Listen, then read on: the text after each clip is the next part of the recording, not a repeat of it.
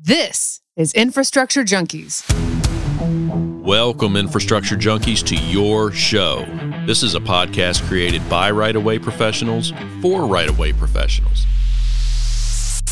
The Infrastructure Junkies podcast is the voice of the right of way industry, exploring eminent domain, right of way acquisition, and infrastructure development. Hello, Infrastructure Junkies, and welcome to the show. We today have a very special guest, but before we get into that, I want to tell you that as we were wrapping up season three and we were planning this season finale, Dave was like, "Let's let's do something awesome," and I'm like, "Yeah, let's do something awesome." And this is, by the way, this is our 57th episode. Can you believe that? 57th. Yep. Thanks for hanging with us all this time, guys. We've had a great time. But I told Dave, I said, I happen to know the most interesting man in right of way. And Dave's like, You do? I'm like, Yes, I do. And everybody loves him. We're going to have him on. So I called the most interesting man in right of way. And very apropos, he says to me, Oh, I'm, uh, yeah, I was just leaving uh, my boxing class. I'm like, Oh, you you box too. So this person never ever ceases to amaze me and has a resume and a bio that you wouldn't believe. So let me tell you a little bit about our guest. By the way, guys, it's Donnie Sherwood, okay? Donald J. Sherwood is an MAI, he's an SRWA, he's an RWAC. He's the owner of Donald J. Sherwood LLC and specializes in appraisal review and teaching. He is a previous recipient of IRWA's Frank C. Balfour Professional of the Year Award, as well as the W. Howard Armstrong Instructor of the Year Award. Donnie has been an appraiser for 43 years. And le- now that's kind of that's kind of the short and sweet bio. There's some more things you need to know about Donnie. Donnie is a world traveler. He's been to more countries than I have states, I think, if you want to know the truth. Donnie has a I believe it's like a blue, we'll get into this with him. We might need to ask about this. He's in a band. I think it's like a bluegrass band called the Holy Pickers. Our chapter, chapter 36, Donnie's my buddy in chapter 36 in North Texas. We have a scholarship uh, program every year for incoming college students, and our chapter named the scholarship after Donnie Sherwood because kidding. he's such a great teacher and such an advocate for education. Donnie's a twin. Donnie is a retired U.S. Marine.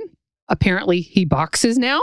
He graduated from Southwestern University and he got his master's at Aggie Land. He's an Aggie. He's an Eagle Scout. He's a graduate of Officer Candidate School, like officer and a gentleman stuff, right? Yeah. Yep. And I have questions about that. I, I wonder if you, was Lou Gossett Jr. your drill instructor? No, but he had arms that were as big as a lot of people's waist. I bet.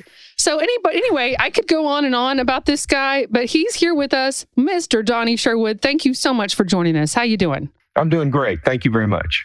Thanks for joining us. Um, and I understand uh, somebody will no doubt call me or email me. I understand that there are only three people in the currently in the International Right of Way Association who have won the Balfour and the Howard Armstrong Instructor of the Year awards, and two of them are on this podcast right now, and I'm not one of them. That's pretty Wow. cool. Who's the other one? I think the other one's Gordon McNair from That's Canada. right. That's right. Well, that's I'm man. I'm happy to be in that club. Wow, that's really cool. I'm not in the club. I'm I don't even get one of those awards. I'm sorry. Okay, before we get into this, I just want to say this is our season finale. If you miss us during the holidays and you want more infrastructure junkies, go to our website, infrastructurejunkies.com, and click on exclusive content. We do an unfiltered version of this show every week. You can listen to it, you can watch it if you want to, but go to our website, go subscribe for that, and keep in touch with us over the break before And we come back. We'll continue with the unfiltered, which is a completely independent podcast of this one. We'll continue through the holidays. So it's That's not right. just this podcast, Unfiltered. There's a separate podcast that's called Unfiltered, which can be gained by subscription. and we're not taking a break. We'll be here every week for that one. Right. So, Donnie, here's the thing: we are talking about the most interesting man in right of way, and then happened upon an article that you wrote in the latest episode or the latest what is it called Right of Way Magazine. issue, the latest issue, not episode of the Right of Way magazine, and I think the article was called "Beware of Big Thicket." An appraisal tale. And it's, you know, uh, we all in right of way have stories. I've got stories. You've got stories. You've got stories. This is not an appraisal tale. This is an appraisal adventure. It's a death defying job that you were on. So we read that article, and I got to tell you, Donnie, we got a lot of questions. My first question was, What's Big Thicket?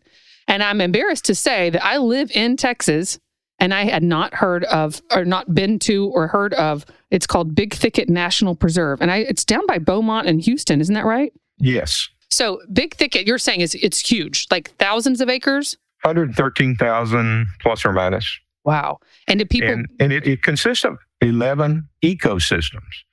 So you have everything from swampland to islands in the middle of the Neches River to upland piney woods with yellow pine.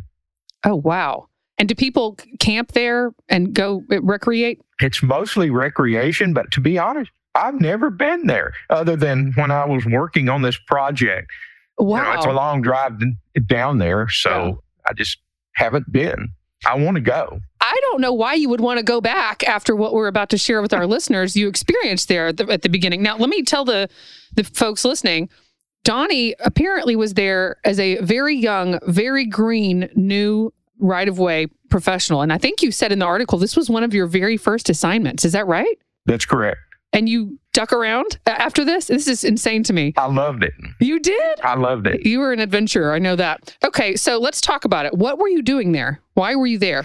Well, we were there to appraise a part of an of an island owned by a big timber company, and the government was acquiring this I- island as part of the national preserve. Oh, so they were acquiring the island. Yes, And- and, it was owned by a large timber company, and so part of our assignment, the uh, Jim Norwood, who was my boss at the time, Jim was a certified timber expert. Part of our job was we did our own timber cruises. And that's where you go out, and it's a scientific method for measuring the amount of timber present. You basically lay out grid lines and run compass lines, and you go so many paces, and then you count the trees in the area and record them, whether they're hardwood or softwood, and how many board feet are in each area. And you do plottage. But you have to run those compass lines in a straight line. And part of the problem here was a large portion of the island was underwater. Hmm. Uh, or, or there were parts of the river that flowed through the island. And so we would have to cross sometimes deep water. A lot of times we were in water up to our chest. Uh, so it was kind of creepy. Yeah, kind of. So let, let me ask. Let me back up and ask it a, a fundamental appraisal question because I'm an attorney by trade, and what I know about appraisal is only through my own profession. I'm not trained in that. Are, are there situations where the timber on a tract of land is more valuable than the dirt that it grows from? Hmm. J- Just explain to you know dolts like me how these timber cruises work. Do you separately value the timber and then the land, or is it a contributing value or cost to cure, or how's it how's it handled? No, as a matter of fact, that's one of the errors a lot of appraisers make and would be a violation of the unit rule, which is not allowed under the yellow book. In the unit rule, prohibits you from valuing the timber at one value at its market value and adding that to the land value. You have to look at sales with a similar amount of timber and make adjustments based on that. So it's its contributory value of the timber to the land. Is it handled like how you would handle crops? Yes. Interesting. But what about the fact that this land, much of this land was submerged? it still had marketable timber and it had a significant amount of marketable timber. In the 1920s, a large portion of the big thicket areas were the timber was cypress, and cypress is a long lasting wood that was used in construction. Well, in the 1920s, a lot of the timber companies would come in and cut all the cypress out Mm-hmm. and that left partial stumps, uh, sometimes above, most of the time above water, where they would cut that cypress out. And so mainly we were looking for hardwoods like your water oaks and walnuts, those type of hardwoods versus your marketable pine or what we call yellow pine. And do you have to document each tree individually, or do you just count them in your head, or do you put a number on them, or a brand, or how does that work? Uh, we had a tally board. It's called a tally board. And that was my job is to run the tally board. You would measure within the circumference of a circle. There's a specific measuring to measure the diameter of the trees. It's, it's a tree stick. and I, I'm sure it has a more dignified name for timber cruisers, but it, it's basically a stick, and it would tell you how much board feet based on the diameter of the tree, and then also estimate the height of the tree. People talk about how relocation is so complicated. Uh, this sounds really complicated to me, Donnie. Like having to know all the different types of trees and measure them and lay grid lines and have a tally board and a tree stick and and this is just talking about trees. I mean, you guys appraise a lot more than just trees, but this sounds really complicated. It is, and and that's why most appraisers, uh, Jim Norwood was rather unique in these skills. And the fact that he had a degree in forestry, he knew mm-hmm. how to do timber cruises, and he was an appraiser. He was an MAI. And that's why the Justice Department hired him. Well, no kidding. It sounds like a pretty unique set of skills, if you ask me. He was a, yes, he was a great mentor for me. I can't believe you did this at the beginning of your career. I'm still trying to figure a few things out. So you're running the tally board, and your partner says, "Okay, here's a cypress tree. How, do you put a ribbon around it, or do you put a yellow ribbon around the old oak tree to make sure you don't double count it? How does that work?" No, we would just count the trees within a circle, uh-huh. and then just measure those trees, and then we'd go so many paces along the compass line and again, we would value another portion. So in this case, I believe we were doing a 10% timber cruise. That means we're looking at out of all the trees, out of all the land area, we're looking at 10% where we're actually doing the tree count. And then based on that count, then you estimate how much timber is over the whole property. Okay.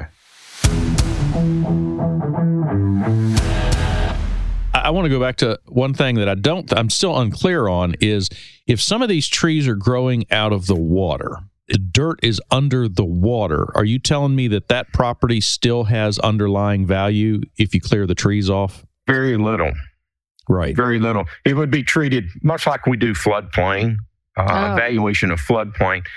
But in this case, uh, all of the trees that we were physically counting were mostly on upland. When we were in water, deep water, there wouldn't be any marketable trees in that particular circle. Let me go back to the the idea of laying the grid lines. Is this a physical, like a a string or something? I mean, are you literally laying something down? No, I'm shooting a compass line. You're shooting a compass line. Okay. Is that can and you can do that over water? Sure. Okay. Uh, you just have to find single path Okay. And and that was my job was running the compass line. I learned how to do that in the Boy Scouts as a Boy Scout, and then again in the Marine Corps, we were required to do compass marches. Yeah. Well, it sounds like they had the right people on the job between the Eagle Scout, the Marine, the forestry major, the MAI. Sounds like it was a pretty pretty crack team there. It was fun. The, interesting thing is the wildlife we encountered. Well, that's you talk about fun. This is like this is like the stuff of nightmares for me, Donnie. Number one, it sounds like you were in the water a lot, like not in a pool, not in the ocean, like in murky water with creatures, right? And right. it sounds to me like there was at one point in the article you talked about uh, your partner out there, Jim, was not a great swimmer, and you had to pull him up a couple times. Like, did we have near? Was he drowning? Do we have near drownings on this project? No, he just Jim was not a tall man, mm-hmm. and and I'm not either. But I was running the compass line. I could hear him behind me, and he stepped in a hole oh. and went under. And so I just reached back and pulled him up. Besides the possibility of drowning or stepping in a hole, we encounter things on this project like, oh, I think you said, I know there's a, a, couple of snake stories, and you mentioned a snake I'd never heard of called a pilot snake. We've talked, we've got feral hogs and deer nutrias and massive spiders. And this is yes. fun. This was fun for you. Tell us about uh, tell us about the snake. Well, the biggest story, we were in some of the deep water. We were about chest high, and I was in front running the compass line, and I was standing beside a cypress, what we call a cypress knee, K N E E. Mm-hmm.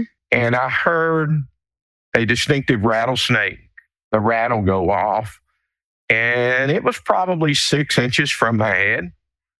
And I told Jim, I said very calmly, uh, please don't move. I've got a rattlesnake by my head.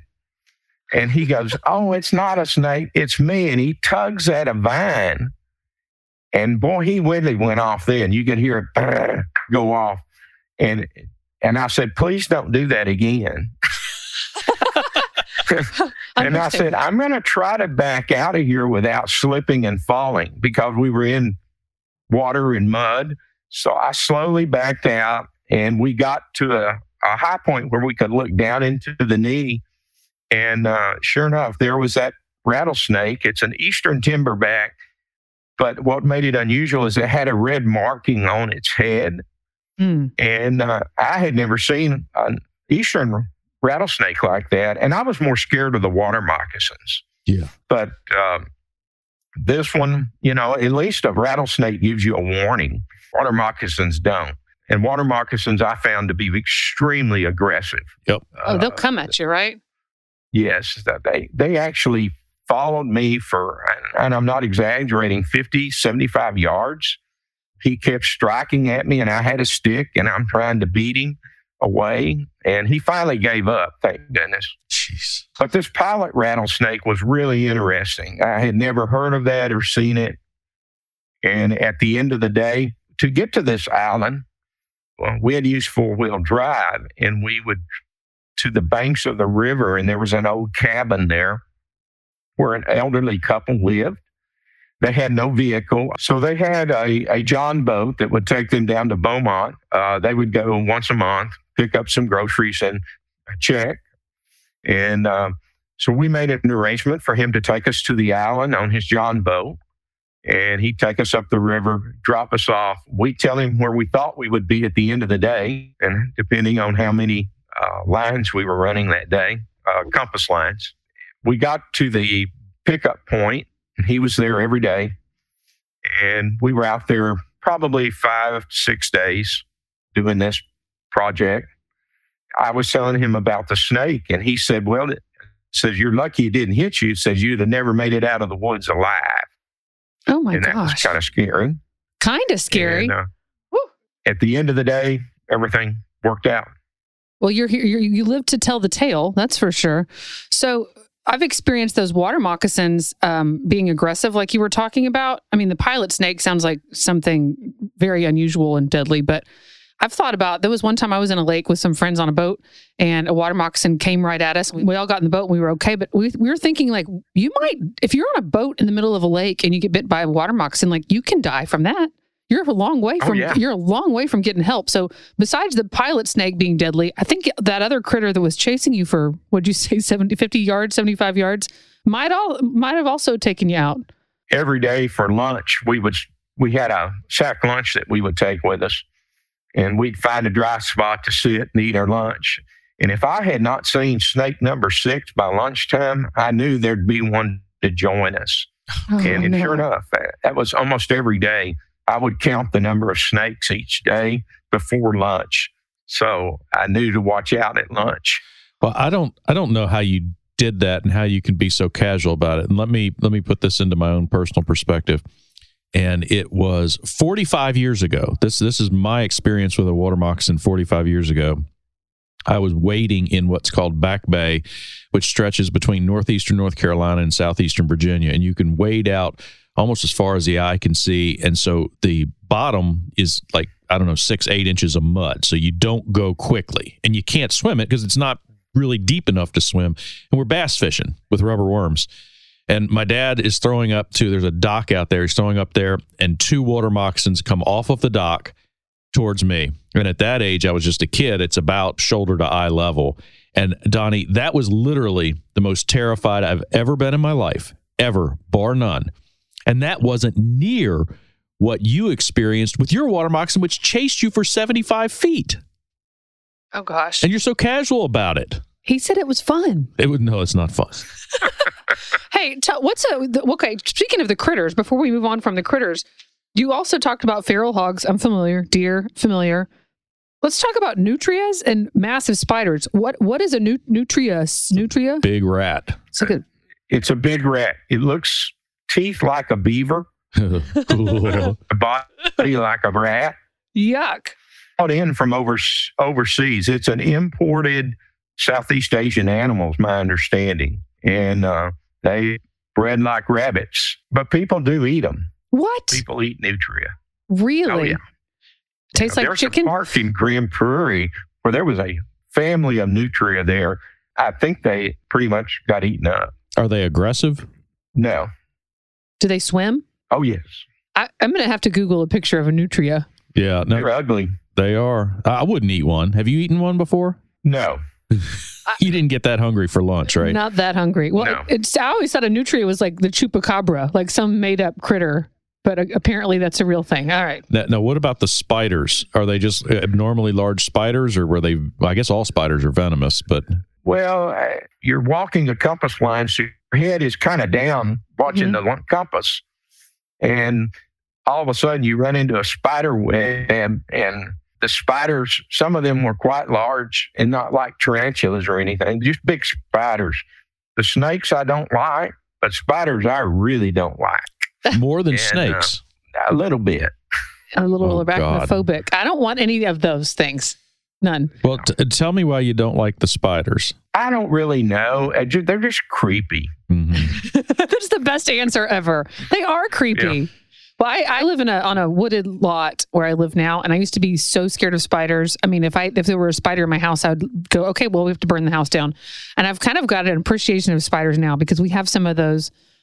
I don't know what they're called. They're like yellowy and black, and they build these beautiful webs, and they'll hang out for weeks at a time.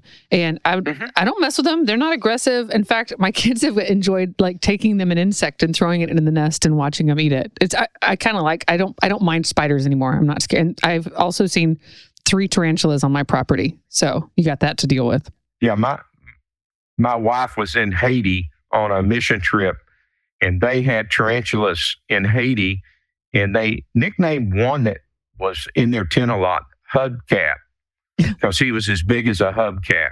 Oh, I can't even imagine, but they're harmless, aren't they? they are. Yeah, Um, I mean, I think they can. They could could bite you, but uh, yeah, they're not aggressive. no,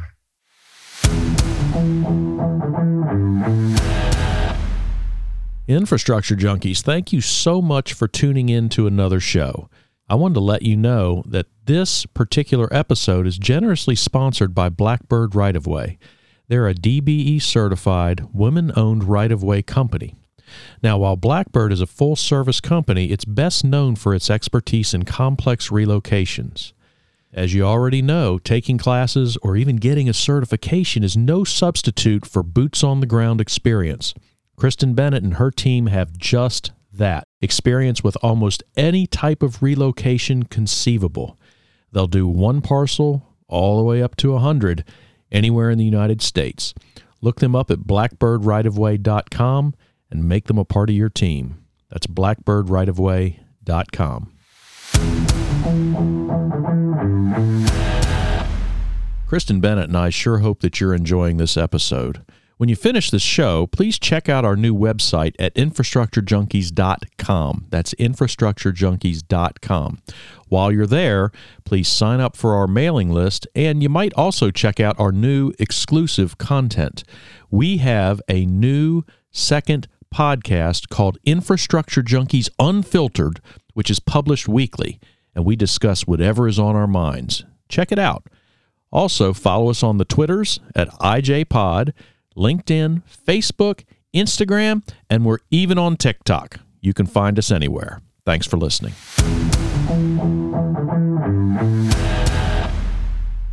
So, so in this particular appraisal problem, how long did the entire process take? How many days were you going out there living these horrors? we were probably on the island. I believe it was five or six days. I can't remember exactly, but it was at least five. Oh, And we stayed at this little hotel in Beaumont, and we would get up every morning around 4 a.m., go and have breakfast at an all night diner, and then drive out to this place. And uh, the little couple that lived there were very nice. They were so sweet. And at the end of it, she made Mayhaw, which is a wild grape, Mayhaw, and she made Mayhaw jelly and gave us each a jar of her homemade Mayhaw jelly. I've never heard of Mayhaw. Is that like um I I think your article said that was related to the grape. Is it like a muscadine or I've never heard of it before. I, that's the only place I've ever heard of it is in East Texas, Mayhaw. it's a wild growing great blackberry. Was it good? Yes, it was very good. It was interesting. These people, I was trying to remember if they had electricity. I don't think so. They Oh burned uh, kerosene lamps and for uh, mosquito protection, which are mosquitoes quite abundant there, they would take pine needles and pile them up on the uh, upwind side of the house and let the smoke blow through their cabin. That's how they Oh. controlled their mosquitoes. Wow, this sounds So very. was- what's the movie or, or the book and the movie where the crawdads sing? Like just kind of living out there in Mhm. the in the marshy land and making it. Oh man, I don't think that's the life for me, but sounds like they were very innovative and very sweet and took good care of you guys when you were out there. I have kind of a random question. I know you're in and out of the water and you're fighting off nature. what did you guys wear? Were you wearing like waders? Were you wearing regular clothes, swimsuits? Like what what does one wear to to stomp around in the water and the in the muck out there? I had blue jeans and boots, uh, lace up boots. hmm Uh, I think Jim had snake boots that he wore that were lace up. That doesn't do Uh, you a lot of good I when the, didn't have snakes, those. when the snakes are swimming at you. Yeah, wow. but uh, just regular clothes. So, Donnie, I understand this was around 1978 and probably fairly early in your career. And I can tell you that if I had had this experience that you had, that as you related in the Right of Way magazine, I'd be looking for another career. I'd be like, no more. But apparently, you stuck with it. Did you ever have any second thoughts? No, sir, not at all. It was my dream job. I had worked at a bank between graduate school and undergraduate. I worked at a bank and I wanted a job that I didn't have to sit behind a desk all day, but I enjoyed some of that. Mm-hmm. I enjoyed the writing. I enjoyed the all of the aspects of appraisal, which is very multifaceted. I enjoyed it all. I found it very rewarding. And I was very blessed to have good mentors. And then later in my career, I had a great team of young appraisers to work with. Yeah. well, yeah. I know you've been mentor to tons of people uh, that I know of. So yeah, that's an important thing, and it's cool to be able to pass that down. One thing that just struck me, and this is probably one of the many differences between you and me, Donnie, why you were so resilient when faced with the critters of nature and I would turn tail and run, is you're you're an Eagle Scout, right? And Yes, did, sir. did that come into play during this assignment? It actually did.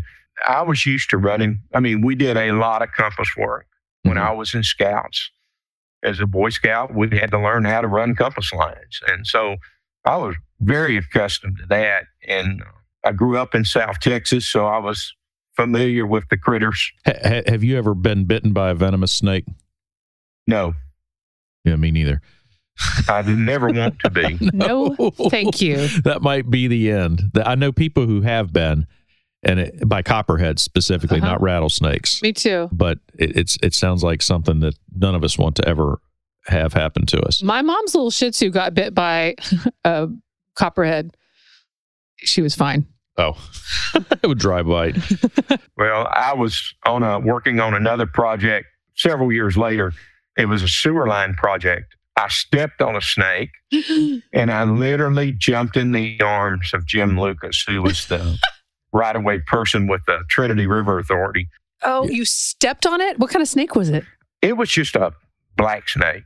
I, I always called them racers. I don't know Yeah. the proper name. Yeah. Yeah. Tell you this, you might have jumped into his arms. I would have gotten on his shoulders, even if it was a black snake. Right. It doesn't matter what kind of snake it is. If you're stepping on a snake, you're going to jump. So you've obviously had other encounters with snakes besides that one project. Why is is appraisal work always death defying? Is this a is this a theme? This isn't like you saw a bug. I mean, this was like you were in, in water with poisonous snakes and gigantic spiders and nutrias, whatever that is. Have you had other No, jobs it- like that? Most of them are not that dangerous. Good. That's good. Have you had any other encounters with crazy wildlife? Yes. In fact, we were working on the Dallas Cowboys Stadium, and we had one of the homeowners there had a zoo inside her home and then outside. What? And uh, a zoo? inside, well, it seemed like that. They she had birds in cages and snakes, and they were in cages in the house. And then you walk out back, and uh, a goose and chickens and a goat. One of the goats actually jumped on one of my appraisers, and I think it was a male goat.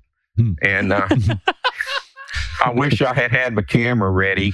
Would have been a great right of way picture. I would assume Um, so. Yes. Yes. Yeah. But other than that, you know, most of the time it's fairly normal. Fairly normal. Right. Well, you started with a bang in your career. That's for sure.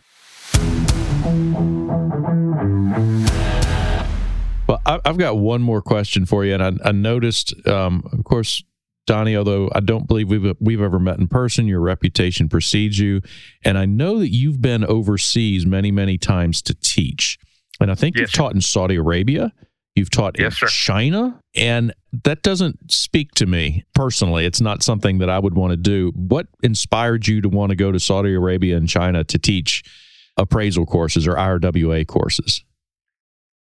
Oh, I felt honored to be asked when they asked me to go. I guess my first overseas trip was to China. Well, I had been previously to Russia and Lithuania Wow. teaching there. And that was right after the wall came down. And my job was to teach the appraisal process to the Russians. Wow. Um, that was interesting because it was so foreign to their understanding of what Americans look for in purchasing real estate. The trip to China, the first trip, my wife went with me, which was nice. They uh, paid for her to come too. But the food, neither one of us cared much for a lot of the food. We had some meals we liked, but we did find a McDonald's, which was fine. the better- golden arches, better tried and a- true. Yeah. Better than a chicken foot and some broth. Yes, the chicken foot was interesting. Just China in general was was an interesting country. They asked me to come back, and I went back a second time to help them with some appraisal problems dealing with right of way. Mm-hmm. You mean I, I just thought the communist government just took what they wanted, and that you know, too bad, so sad. But it was interesting. I went to an appraiser's office in China, and up on the wall they had a strip map. I knew exactly what it was. It looked just like ours. The writing was different, but Oh, I wow. could look at it and say, "Hey, they're fixing to build a highway." wow. And the way they fund their highways is interesting. The land, they have urban zoning and they have rural zoning. And the valuation or the compensation is based on zoning. Mhm. Uh, and of course, the rural zoning, it's so many years of income from your production. And that's all you get. Wow. Uh, in one case, they gave the man a job and a bicycle. Uh, that was his compensation. Well, I was going to ask, do they d- in China? Do they? oh, I guess they don't even know the term just compensation. They just say, "Here's some chickens and uh, a pot or a bicycle, and you can work at the market down the road." Like they don't pay money. Well, they pay money, but it's it's not based on market value. The farmer out there gets paid a farmer's wage for his land that they need, and the government will buy twice as much as they need Mm-hmm. and then rezone it to an urban zoning and sell that off, their surplus land off. And that's how Oh. they pay for the project. Whoa. Very creative. It's creative, all right. It's not really how we do things over here, is it? No. No, Wow. but Saudi Arabia was interesting. The kind of the, I guess, the strange part. I was is staying in an Aramco compound and teaching at Aramco, uh, but they asked for my blood type on my visa application, What? and it actually went on your name badge, your identification badge, so that if something happened, they know what blood to give you. What do you mean if something happened? Something like what? like suicide bomber. They actually had a suicide bomber in this particular compound. So that's seven years before we were there, Oh my Uh, gosh. and seven people were killed. So Okay. Well, uh, you know that's interesting, Donnie. My next question to you was: When you went to teach at Saudi Arabia, did you ever feel unsafe? no, never. And I even went downtown one day and just to see. It was a little. You were wary of what was around you, Mm-hmm. but I actually went down and and they bought me the Arab get the dress, and the headdress, and all of that. So, and I actually taught in it. Uh, Oh, did you? day. Donnie, yeah, that was kind of fun. you Donnie's done some presentations for our chapter of the RWA after his travels. Didn't you? Did you wear that or bring it? I think I've seen it. I probably wore that one, and then also had a different outfit when I was in Nigeria. They actually came and measured me. Oh wow, Uh, I think that was the one I wore was Nigeria to a That's chapter right. meeting. That's so- We right. talked about Nigeria. Uh, I- and I want to get to Nigeria, but first, I want to know. I I know that there are substantial cultural differences between many Middle Eastern countries and and American culture. And is that something that you had to familiarize yourself before going? I, I understand you can really offend people overseas, un you know, unintentionally. And I, I've heard that some of the Middle Eastern countries are, can be very sensitive to the way we do things. Probably so, and I, I'm, I'm probably did offend people unknowingly. Wasn't intentional. I didn't do a lot of preparation other than just be myself and be polite and treat them the way I want to be treated. And I, I didn't have any issues in any of the places I went. Mhm. Uh, my first trip to Nigeria was a little unnerving because we had an armored personnel carrier out in front of the hotel. We had to go through two different security checkpoints with teenagers with rifles. Ugh. Oh gosh. Uh, and that was a little unnerving. And the Boko Haram, which is an extremist group, was less than an hour and a half's drive from where we were. And so that was a little unnerving. The second time I went back, everything there, uh, I didn't see as many weapons on the streets and that type of thing. Mhm. Well, I, I every time that I've, I think I've heard you do a couple of the talks about your your travels overseas, and it's just so fascinating to me to hear the different things that you've encountered and the cultures. And it I it seems to me like you were really embraced in all of those spots, and they really enjoyed you being there. I've I've actually heard some of the Nigerian IRWA members talk about what a special time that was with you. Oh, and, and uh, they were so gracious and hospitable to me. They took me out one night and treated me to dinner. I can't say anything but good about that particular group of people. And that's true in all the countries I went to. They were so gracious. The Chinese presented me with some wonderful gifts, and uh, it was really nice. So you've been to China, Saudi Arabia, Nigeria, Lithuania. Lithuania, Russia. Have you taught anywhere else? Of course, I guess sort of like Canada. I mm-hmm. think Vancouver. Yeah. Sort of like Canada. yeah. but that's pretty well it. That's impressive. That's That is extremely impressive. is there is there any of those that you wouldn't really want to go back to? No, I'd go back to any of them. You would. really? Yeah, I enjoy teaching and I enjoy different cultures. I've been blessed to being able to travel around the world.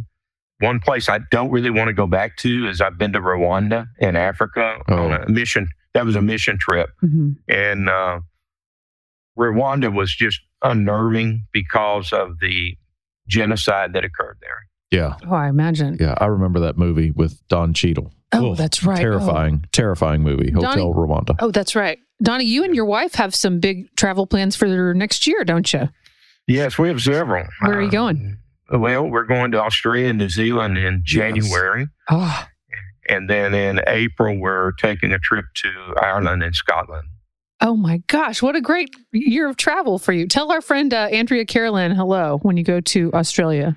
okay. She's a fellow infrastructure junkie. And you want to talk about some terrifying animals? Just step off the plane into Australia. Oh boy. I can't wait to hear your tales. You know, Yeah. everywhere Donnie goes, there's a story. There's a snake or a spider everywhere he goes. Some I don't tell. Oh gosh. That's probably good. Well, Donnie, it's been great having you on. Thank you for taking the time to record with us. I am nothing but impressed with your resilience in this profession. We need more people like you. Absolutely. So, well, thank you. It's been a pleasure. Thank you for having me.